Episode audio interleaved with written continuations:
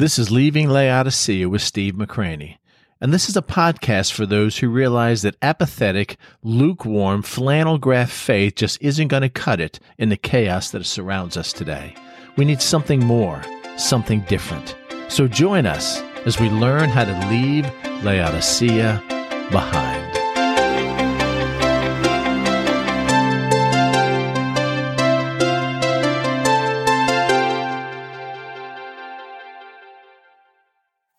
We are in the middle of a 21 day prayer adventure.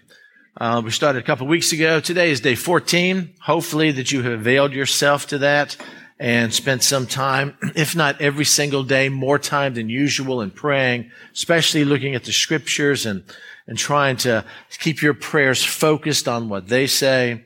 Last week we talked about the prayer life of Jesus. And unfortunately, when we're looking at the prayer life of Jesus, all we can basically learn from him are the mechanics because most of his prayers are not recorded in scripture, especially his private prayers. We don't know the content of when he went up in the mountain all night long to pray. We don't know the content of early in the morning while before, long before dawn, he went out and prayed and then Peter found him in, in Mark chapter one. We do see the content of his prayers that he prayed among others. We see in John 17, this long prayer that he had where he prayed for the disciples who were with him. Then he prayed for us, those who would believe on him through their testimony. And, and those prayers were more prayers that he prayed with others. But um, the content of his prayers, uh, for some reason, the Lord did not want us privy to those. It's a different situation with the apostles. Last week we talked about kind of the mechanics how Jesus prayed, and I found it very convicting to look at his prayer life and his commitment to prayer and my prayer life and my commitment to prayer. We learned that he prayed for others and he also prayed with others. We looked at some of the scriptures that kind of tie that in and he taught us to do the same. We saw that many times Jesus prayed alone and that when he prayed alone, often more so than not, he would go out into God's creation and pray rather than in man's creation like a temple or a church building or your bedroom or your car or stuff of that nature. Not that those things are wrong. I'm just trying to show you what Christ did. He would go out and I guess being surrounded by the handiwork of God just brought him into a closer union with him. If you're not used to going outside and praying, sitting on your front porch, uh, or and watching a, a sunrise or a sunset and just praising the Lord rather than just maybe at your kitchen table, your desk, or your car, try adding that to your prayer life. I think it, I think it will help greatly. We found that Jesus prayed often or regularly, so much so the disciples were kind of marveled at that. He prayed for extended amounts of time. Quite often in scripture, we find Jesus praying, not just 15 minute prayers or these arrow prayers or stuff of that nature, but he would pray for hours, sometimes all night long in prayer. He also prayed, and we learned this from Mark 1, he also prayed very early in the morning. Why was that your habit, Jesus? Because if I don't, by breakfast, my day is just shot. I've got all these people coming and all these demands and I've got the Pharisees that are putting me down and all these crippled people that need my help. I've got the disciples that I'm, like your, our family that, that I'm, I'm trying to teach the word of God and my day is so full trying to cram 20 hours into 10 that if I don't pray early in the morning, that opportunity seems, seems to slip away from me. That's my testimony. It's the same way with me. If I don't put him first, I keep kicking him down the road, trying to find later on in the day to spend time with him. And it seems like other voices are louder than his. Have you noticed? Jesus saw, taught his disciples, even taught a parable about that on how to pray, but pray with persistence, not just throw a flippant prayer out there, but pray like it meant something. Pray like it was your loved one that needed your prayer. And number nine, which is kind of one of the the hardest ones to accept is Jesus prayed even when he knew some of his prayers weren't going to be answered. I mean, he didn't pray just once. He was in the garden and prayed three times to the Lord, knowing that that wasn't God's will, but nevertheless, he prayed anyway. So sometimes when you and I pray and God says no, we shouldn't be discouraged. We shouldn't feel crushed. He said no because he has a greater good. He knows more than we do about what our circumstances are. So we looked at some of the things we can learn about the prayer life from Jesus. But today I want to look at the prayer life of the early church and see some things we can learn from them. And here it has to do with content. This rocked my world. What I'm about to show you today has absolutely convicted me of the lameness of my prayer life. And I've known Christ for 40 something years. It has convicted me of my earthly focus of my prayer life versus the things that the apostles prayed about and the early church prayed about. They didn't care about circumstances. They didn't care about what's going to happen tomorrow or what was happening to them today. They were kingdom focused and their prayers just, just showed that and their, their prayers meant something. In 1 Corinthians chapter 1, Paul is sharing a situation he's going through, and I want you to listen to the distress in what he's saying. And I want you to just not, not, gloss over these words, but look at what he's saying, the pain and the hardship that he's gone through, even to the point of death and despair. Look what he says here. He says, we do not want you to be ignorant, brethren, writing to the church of Corinth, of our trouble which came to us in Asia as a matter of fact, it was overwhelming. It was more than we could even handle. That we were burdened beyond measure, above strength, so that we despaired even for life. Have you ever been that burdened? You ever been in that much turmoil and that much pain and that much suffering that the hand of oppression is upon you, that you couldn't fight against it with your own strength, that you despaired even for life? This is what Paul's talking about. Yes, we had the sentence of death in ourselves, that we should not trust in ourselves, but in God who raises the dead. And if we're crushed from this burden, hopefully he'll raise us too.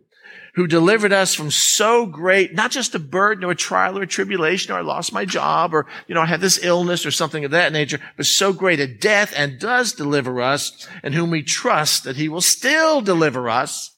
And then he talks about the most important thing of encouragement to him. And he says, you also helping together in prayer for us. They're crushed. They're overwhelmed. If you read some of the accounts later of what Paul's ministry was like, or even the roll call of faith at the latter part of the chapter. They were destitute. They went around in sheepskins and goatskins and they didn't know where their next meal was going from. Paul might have been going through that kind of stuff. We have no place to live. We've been out on the open road. We've been stoned. We've been rejected. We're overwhelmed. Somebody send us a, a new car. Somebody send us something to take care of our temporal needs. Help us. Wasn't what they asked for. What encouraged them the most was prayer you also helping in prayer for us, that thanks may be given by many persons on our behalf for the gift granted to us through many. Now, this was not, and I don't want to make light of this, but this was not some standard bulk missionary thank you letter email. This was not, hey, we just want to thank you for your prayers and your support. Okay, well that, you know, that. Yeah, I know you're really thanking me for the support, but the prayers too, since we're giving money, we really don't have to pray. This is something totally different. Paul and whoever was with him at this time was hanging on to the prayers of this carnal church in Corinth as a lifeline. I can't imagine what the prayer time must have been like when the church got together to pray about their brother Paul. Probably a lot different than the prayer times that we have together that, that the church has had together my whole life.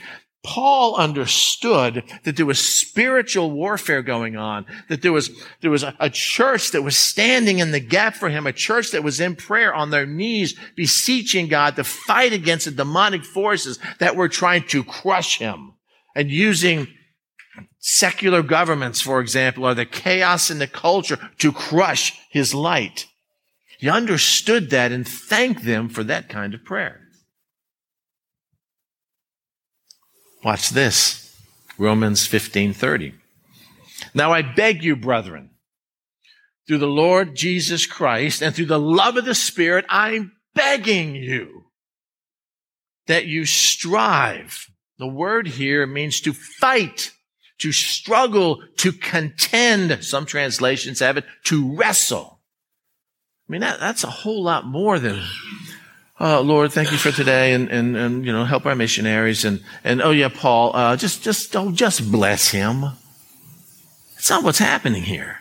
I'm begging you, he says, I'm begging you to fight, to stand, to strive together with me in prayers to God for me. I mean, it's a, you know, when Paul asks, you know, what can we pray for you, Paul? Uh, you know, the content is not this, that important. What I'm asking is you stand and fight and pray and wrestle against the spiritual darknesses of evil that's trying to crush me and crush you. That you put some effort and passion, that you see this as a war like it truly is. Or that you wrestle together with me in prayers against the power of darkness in the very passages that Vic read. Colossians. It's a different word here. Epaphras, who is one of you, a bondservant of Christ, greets you. But what do we know about this guy? Always, always laboring fervently for you. The word here, see the Greek word, it means to agonize or to be in agony. It means to engage in conflict, to contend for victory, to fight, to wrestle, to struggle hey, uh, we have, uh, we have Bob over here and Bob, Bob prays for you all the time. Well, thank you, Bob. You know, what's that prayer life like? Oh, I, I, have you on my prayer list and every day when I go to the Lord and I read my prayer list to Him, there's nothing wrong with that. Read my prayer list to Him. I, I want you to know that I've lifted up your name to the God in heaven. That's great. I mean, it's wonderful. Hallelujah. Most people don't even do that. But here he says this guy is laboring striving, contending, fighting, struggling for you. How is he doing that? Does he have a sword and a shield? No, he's doing it in prayers. Well, what prayer is he specifically praying? Is he praying that our financial needs will be met? Is he praying that the illness that I'm struggling with will be taken away? Is he praying that the, the group will be receptive? Is he praying that somebody will give me a ride so I won't have to walk 20 miles to the next town? What is he praying? That you may stand perfect and complete in all the will of God. That's a global prayer. We want to know exactly what is the will of God. It doesn't matter. I'm praying for your fullness, for your completeness, your, from your Colossians 2.10, 2, 9, and 10 passage, that we are found complete in Him. When I think about my own prayer life, and listen, when I'm sharing this with you today, if it sounds like I'm pointing a finger at you, it's only because I've had fingers pointed at me. I'm just when I, if I, instead of using me, I talk about us or we. If you're not like this, if your prayer life is not like this, I mean, if you pray like Paul does, uh, and ask people to, hallelujah, praise the Lord, this isn't meant for you. This is meant for people like me who struggle when it comes to times of prayer. When we pray, what do we pray about? Do I pray about the kingdom of God or I'm praying about my own little kingdom? I'm praying about how things affect people personally. When somebody comes up to me and says, I need you to pray for me because I may be losing my job. Is my prayer just on the temporal? Lord, uh, don't let him lose his job. Or is my prayer built on how you losing your job or not losing your job will impact the kingdom of God? What God can do through you and teach you through this trial and tribulation, which may include losing the job. Am I talking about how God can be glorified in this situation, whether you keep your job or lose your job, or is my focus always on the temporal? Or we're going to talk about in a few minutes, the little fix. Here's my need. Pray for my need. Okay. Nothing wrong with that. But are we missing sometimes the big picture that it appears the disciples in the early church never did? Am I praying about how things affect me in this kingdom or in the kingdom of God. Sometimes when we pray, we kind of call them little answerable prayers. They're, they're kind of, they're kind of little fixes. And so as I was, as I was studying this and I was looking at this and I'm asking the Lord to draw me deeper into Him, He, he said, well, let's just look at your time with me. Examine your prayer life with me. You know, I'm studying scripture and so I'm praying according to scripture, but primarily I've found that most of my prayer life is, is what I've been taught, what I've seen in, in pastors that I studied under, what our culture and our church has done mainstream for all my life. even when I read accounts of other churches, it's pretty much kind of the, the same thing that we have a tendency of praying for fixes, little answerables. Lord says, how much of your prayer life is on my kingdom and how much of your prayer life is focused on these little things that you want me to do, these little bitty fixes that are often related to your, Steve, entitlement. What do you mean entitlement? You have an entitlement mentality. I think it's I think it's part of the systemic problem we have in the church in America. Some of the largest churches in America, like Joel Osteen's church, preaches a message of entitlement. You know, you're, you are God's kid, and so therefore you shouldn't suffer anything. Anything. Your life should be absolutely wonderful. And if it's not wonderful, it's some faith failing on your part. Like all the disciples had terrible faith failings. I mean, they all died martyr's death, except for John, who rumor has was boiled in oil and survived. I can't, I can't imagine what that was like. The, the history of the church for the three centuries was nothing but persecution. I mean, Caesar would light his garden parties with the burning bodies of Christians. They would throw Christians to the lions for sport. It was much more chaotic culture then than it is now. And yet the book of Hebrews says that the world is not even worthy of men like that. They didn't pray for little fixes. But I know in my own life, and probably you have experienced this in your life, and I know the church in America today, it seems like that's, that's what we do. I don't deserve to lose my job, and so pray that I won't. Is it God's will that you lose your job? I'm not even asking. I just don't want to lose my job. And so God needs to do what I want to do. I don't deserve this spot on my lung, this, this medical problem I'm going through. I don't deserve, somebody else deserves that. I don't. So therefore pray that it goes away. Well, maybe God wants you to learn through suffering. I reject that because I have an entitlement mentality. I don't know if it's part of our DNA or if it's part of living in the Laodicean church age where it's all about us. But often our prayer life just deals with these little fixes, these, these horizontal problems. And there's nothing wrong to pray for the need of someone else. But maybe there's a deeper avenue to that that we're missing. It's called kingdom praying. All our prayers, even the prayers for each other, the prayers for the little fixes, focused on the kingdom. I'm shocked and amazed as I went through the New Testament, the letters of Paul and, and some of the other letters, even the book of Acts. And I noticed that almost all the content of the prayers were never about what was happening right then. It was always about God's kingdom and how we can be changed by whatever we're going through.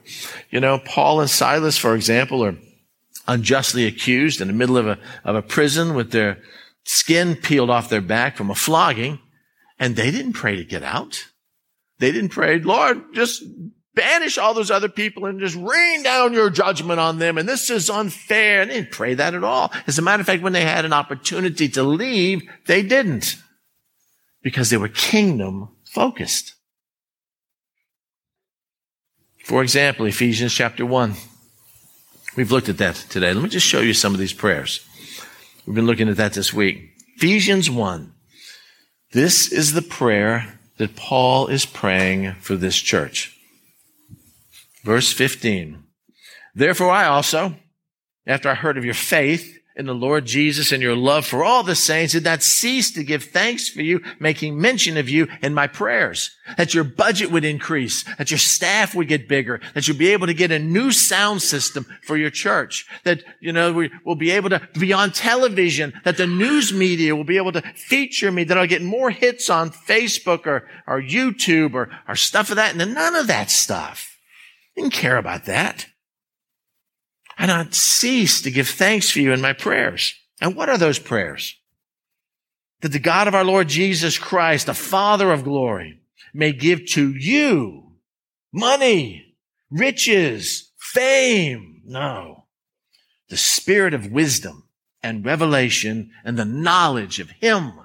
That you would become more kingdom focused. That the eyes of your understanding being enlightened that you will now may know the calling or know what is the hope of his calling and what is the riches of the glory of his inheritance in the saints and what is the exceeding greatness of his power, his dunamis, miracle working power towards you and me who believe according to the working of his mighty power, his dominion, which he worked in Christ when he raised him from the dead and seated him at the right hand in the heavenly places, far above all principality and power and might and dominion, that every name is named not only in this age, but also that which is to come.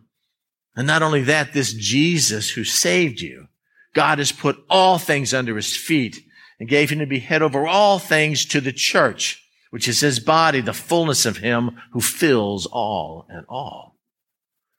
I don't care about your job. I'm not interested in your temporal problems and, and God will take care of all that when you recognize who he is and who you are. His prayer here is to get their eyes off themselves and others and the little fixes that we pray for and to see something grander, this kingdom of God. Today, the songs that we sang, Karen. They were excellent. Every single one of them. They weren't about me. They weren't about my felt need. They weren't about Jesus loves me. They were about his grandeur and his glory and his greatness. Wasn't that great? Chapter 3, book of Ephesians. Paul prays again. Verse 14. For this reason, I bow my knees to the Father of our Lord Jesus Christ in whom the whole families in heaven and the earth is named. And here's my prayer that he would grant you, according to the riches of his glory, money and health and wealth and an easy sailing. He would grant you to be strengthened with might through his spirit in the inner man that Christ may dwell in your hearts through faith, that you, being rooted and grounded in love, may be able to comprehend with all the saints what is the width and length and depth and height, and to know the love of God, Christ, the agape of Christ, which passes knowledge, that you may be filled with all the fullness of God. What an incredible kingdom prayer. Nothing about our little fixes is just to know who you are and who he is. And then he breaks into my favorite doxology. Now to him who is able to do exceedingly abundantly above all we ask or think according to the power that works in us. Paul's prayer. And my prayer is that you understand that and believe that. To him be glory in the church by Christ Jesus to all generations forever and ever. Amen. Romans. Another prayer. Now may the God of patience and comfort grant you to be like-minded towards one another according to Christ Jesus, that you may with one mind and one mouth glorify the God and Father of our Lord Jesus Christ. Praying for unity, praying for something greater than just your temporal needs. Uh, verse 13.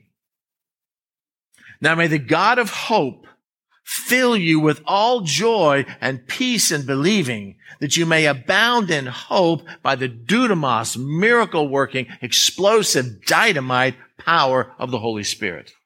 These prayers are not about the situations they're facing, struggling in Rome under an oppressive, dangerous, blood-soaked government. No, that we'll be different that will be changed, that will be overwhelmed by God's goodness. Philippians chapter 1. Just it overwhelms me how his prayer, their prayer life, is so much different than mine, than ours, than any prayer life of any church I've ever been in my entire life. Verse 9, Philippians chapter 1. And I pray this, that your love may abound still more and more in the knowledge and all discernment that you may approve the things which are excellent, that you may be sincere and without offense till the day of Christ, being filled with the fruits of righteousness, which are by Jesus Christ to the glory and praise of God. My prayer for you is not to get out of the problems that you're facing right now, or to get the advancement in the job, or, or help pay off your house, or stuff of that nature. My prayer for you is that the fruits of the Spirit, the fruits of righteousness be manifest in you for His glory and not yours. Even Philemon, a very personal letter to Philemon about a situation with a runaway slave. I mean, how in the world does Paul commend Philemon's prayer? And again, I'm, I'm showing you this because this isn't just a letter to a church, it's a letter to an individual. Philemon verses four through six. That's what he says here. I thank my God, making mention of you always in my prayers. And what is that mention? Hearing of your love and faith, which you have towards the Lord Jesus Christ and towards all the saints, that the sharing of your faith may become effective by the acknowledgement of every good thing which is in you in Christ Jesus. In other words, what I'm praying for is continue your soul winning. Continue your evangelism. I mean, I'm not praying about the fact that God has blessed you and therefore you had the slaves and, and God is wonderful and I hope his temporal blessings keep pouring out on you. And that talks about that kind of stuff or, or maybe some illness that you have or your wife is sick or that your kids would do that. No. Lord, what you're doing to glorify God, do it even more. I don't have time to go through many of the others, but if you'll go through this, you will find time and time and time again the prayers that are communicated in the New Testament. Again, we don't have much content except for the high priestly prayer at the end of John for Jesus' prayer, but we sure do in these letters. And the prayers were always kingdom focused. Kingdom focused. Now, why am I sharing this with you? Um, because we are moving into the time in which we're going to have to become faith preppers. I've been sharing with this before. Faith in church with the capital faith and prepper lower case. You know, um, maybe after the first of the year on Thursdays, we're going to have some classes here to emphasize the prepping part of that as we begin to see things begin to get really dicey in our culture right now. We have people that uh, are dependent upon us but a faith prepper is someone, like any prepper, someone who sacrifices for today to take care of people he loves tomorrow.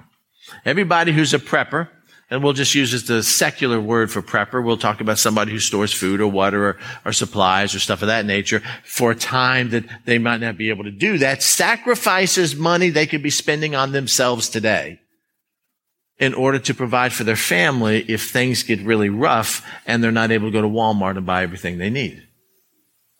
They're very convicting because a lot of us believe that way, but we don't want to sacrifice today to save for tomorrow. When it comes to being a faith prepper, it's exactly the same way. For you men, or even women that are leaders of your household in here, I mean, you got to be a faith prepper for your kids. Because until they have that faith in them alone to be able to stand against the onslaught of what our culture is going to throw us, throw at us. They have to live on your faith. And is your faith strong enough? Are your prayers about temporal thing, temporal things? Or when you pray for something and God says no, does it whack you out so bad that you don't pray for him to him for three or four days afterwards? Is, have your kids seen you early in the morning on your knees studying God's Bible and praying? I mean, or have they, or have they not? Does your wife look to you for spiritual leadership? Or does she look elsewhere because she knows it's not found in you?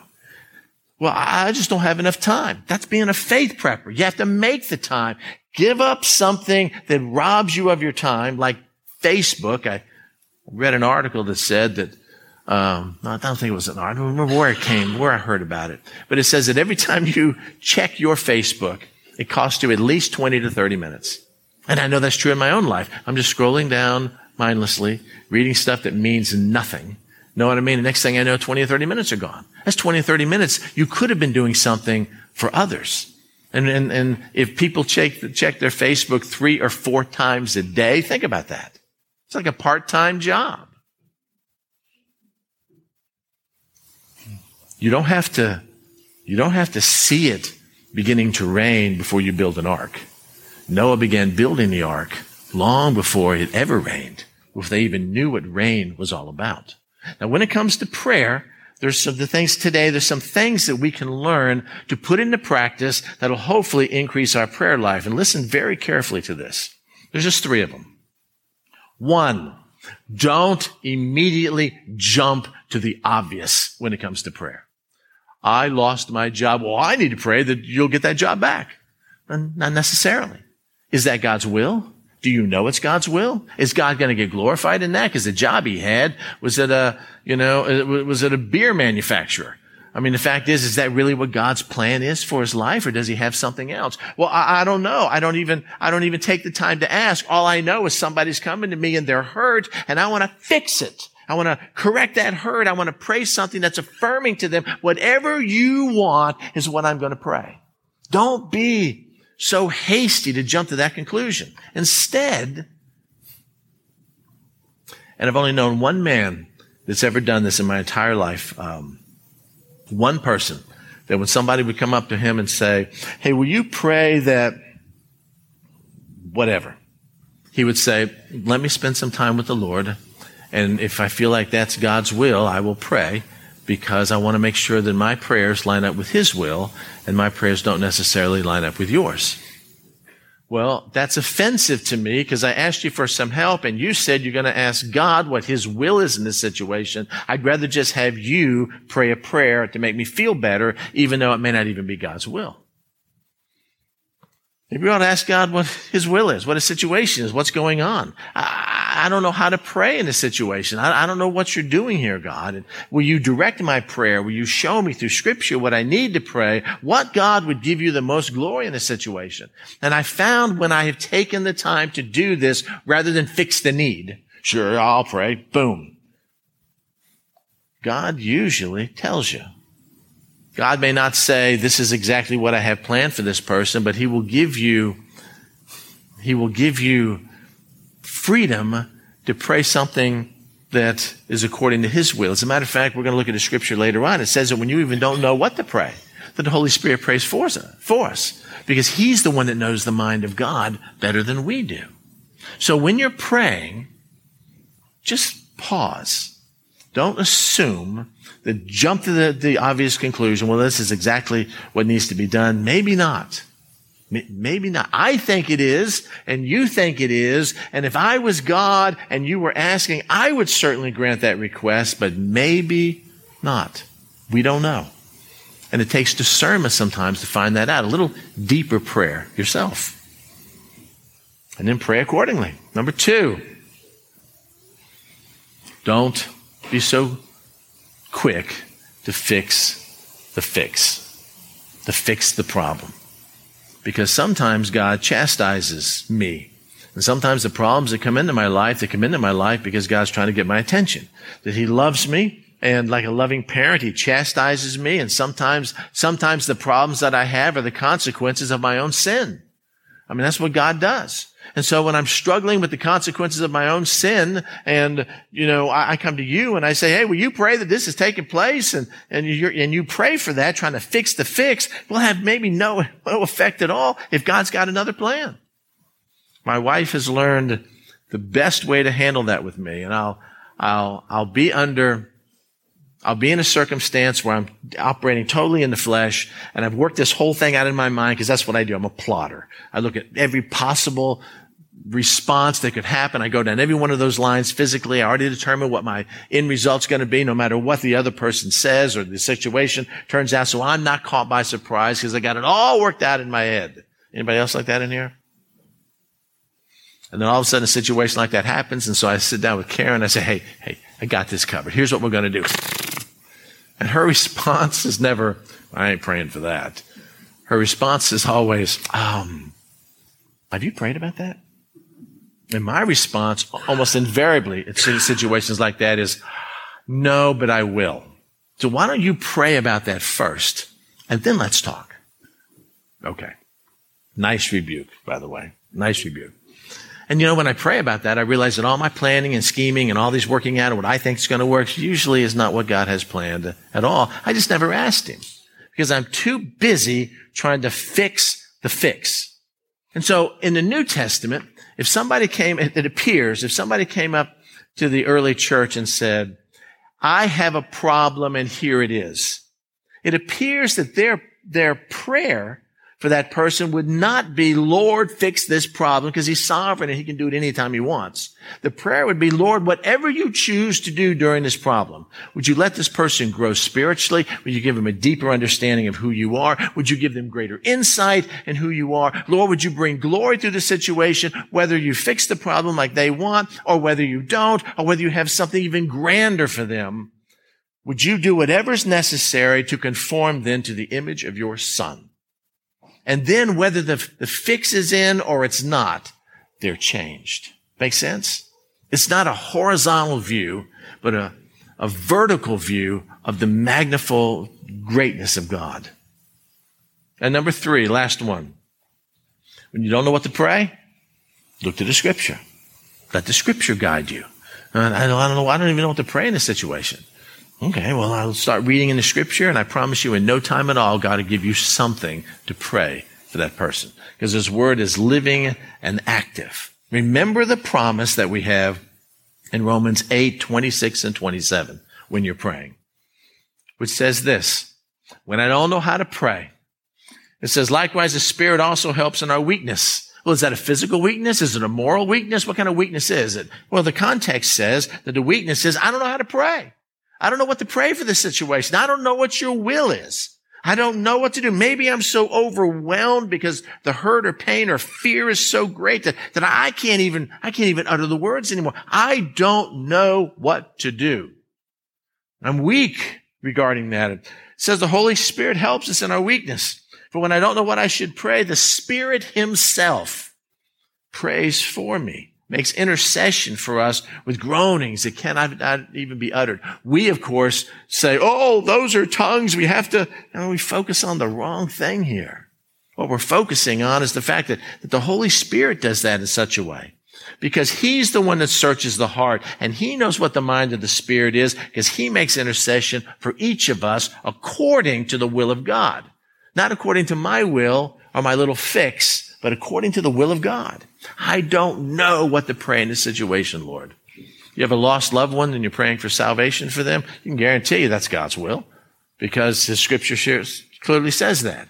But when you want to know, and I've shared this example with you before, whether you're going to get a job at Capital One in McLean, Virginia, or stay here and work for Bank of America, that answer to that prayer is not found in scripture. At least I haven't found a passage that says go to Virginia. Know what I mean? But the principles in there and truth is in there. When you're praying about that, God will answer those prayers, even if you don't even know what to pray. Because His Holy Spirit does the heavy lifting. Last thought. Let me show you how this works. Paul has a need. Paul is struggling.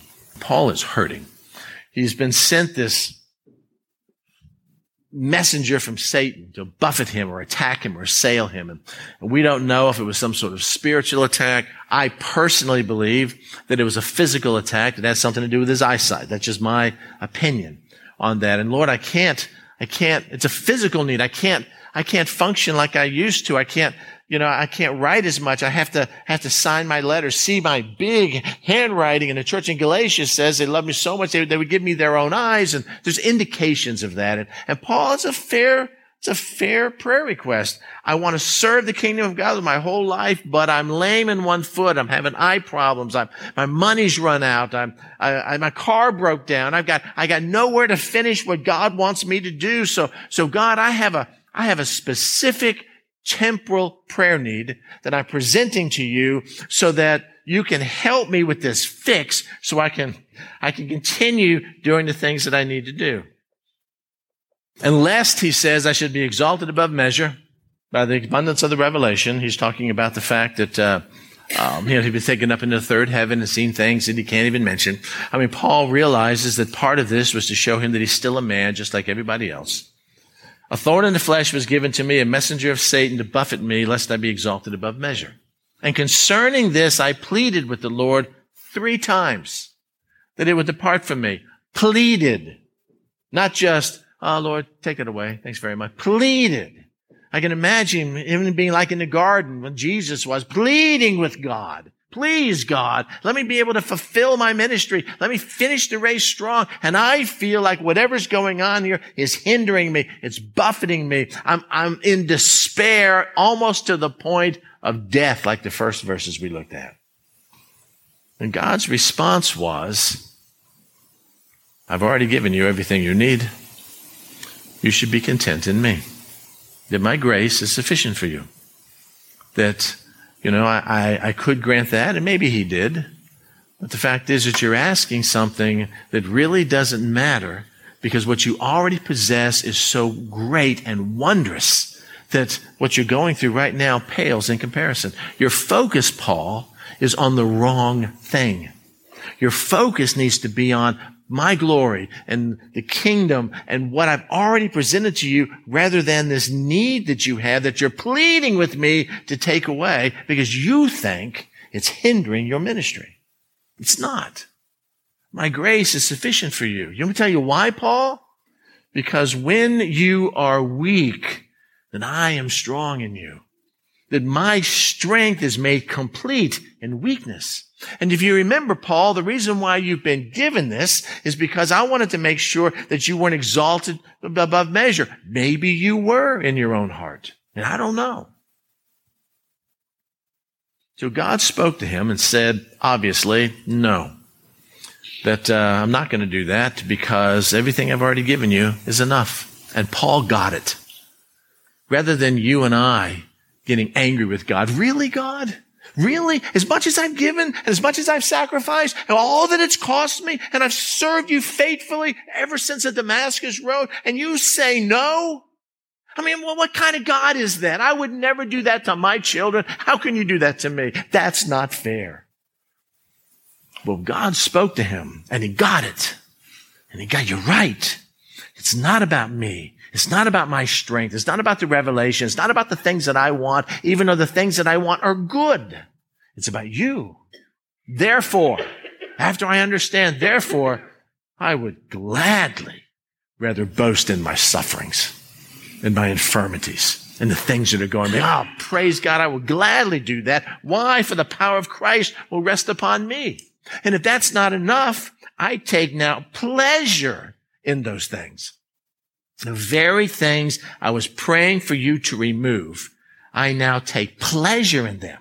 And, and, even more so in reproaches and needs and persecutions and distress for Christ's sakes. Because when I am weak, then I am strong. Paul got it. I mean, he got it. Struggled like we do.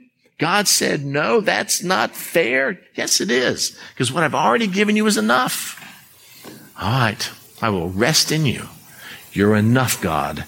I will just trust you. It's a life changing quote for me that uh, I became aware of almost 35 years ago. And it's from Oswald Chambers, My Utmost for His Highest, January 2nd dealing with a situation in my life and I was praying and praying and praying, God, what are you going to do? What are you going to do? What are you going to do? How are you going to help me? How's this going to work out? I need to see uh, your result. I don't see anything but darkness. I prayed and I prayed and I prayed. I got other people to pray. We're all praying. I'm quoting every scripture I know how to do, but nothing's getting better. What am I supposed to do, God? Am I supposed to have faith in nothing? And this quote was the next day's devotion. And it says this, have you been asking God what he's going to do? He will never tell you. God never tells us what he's going to do. He simply reveals to us who he is. Have I ever let you down, Steve? No. Is uh, do I love you more than you love me? Yes. Do I have a perfect plan for your life? Yes. Is my grace sufficient for you? Yes. Do I have to prepare a place for heaven? And I'm, I'm going to gladly receive you unto myself that where I am, you may be also for all eternity? yes. Then why are you focused on this? Why are you asking me like a disbelieving, spoiled, faithless child? God, I need to know what you're going to do right now when I have never failed you and never will. Just trust in who I am. I'm not going to tell you what's going to happen tomorrow because then you're going to come to me every single time, which is the opposite of faith, and want me to give you evidence. Instead, I'm going to reveal to you who I am. And if you focus on my goodness and my grace and my love, then everything else should take care of itself. Amen? This is some of the things that I'm hoping that we're getting as a congregation as we are corporately together trying to spend some time in prayer privately being focused on God's words and his word and especially the passages in Ephesians chapter 1 and 2 which deal with who we are in Christ. If this is who I see you as, and this is what I've already provided for you, then why are you worried about the little fix you want me to take care of tomorrow? Is it a sense of entitlement? Is it a lack of faith that you have in me? Is it just to make your life easier? Maybe I want to bring glory to myself and teach you things by making your life a little tougher. Word says that. We're to rejoice when we face trials and tribulations, correct? That's a tough one. Yeah. Because the testing of our faith produces perseverance. A faith is not tested. Who even knows how strong it is? And once it's been perfect and complete, then that's how you'll be lacking nothing. It's should be the focus of our prayers to look beyond the temporal and focus on the kingdom. Amen. Let me pray. Father, would you let this truth become real to me? And Lord, would you change my prayer life to have it not focused on my felt needs or the felt needs of others? Because you love them and you already know what you're going to do. There's no amount of prayers that we can pray that's going to change what you know is best in a situation for a child that you love. Some people get sick and they don't get healed.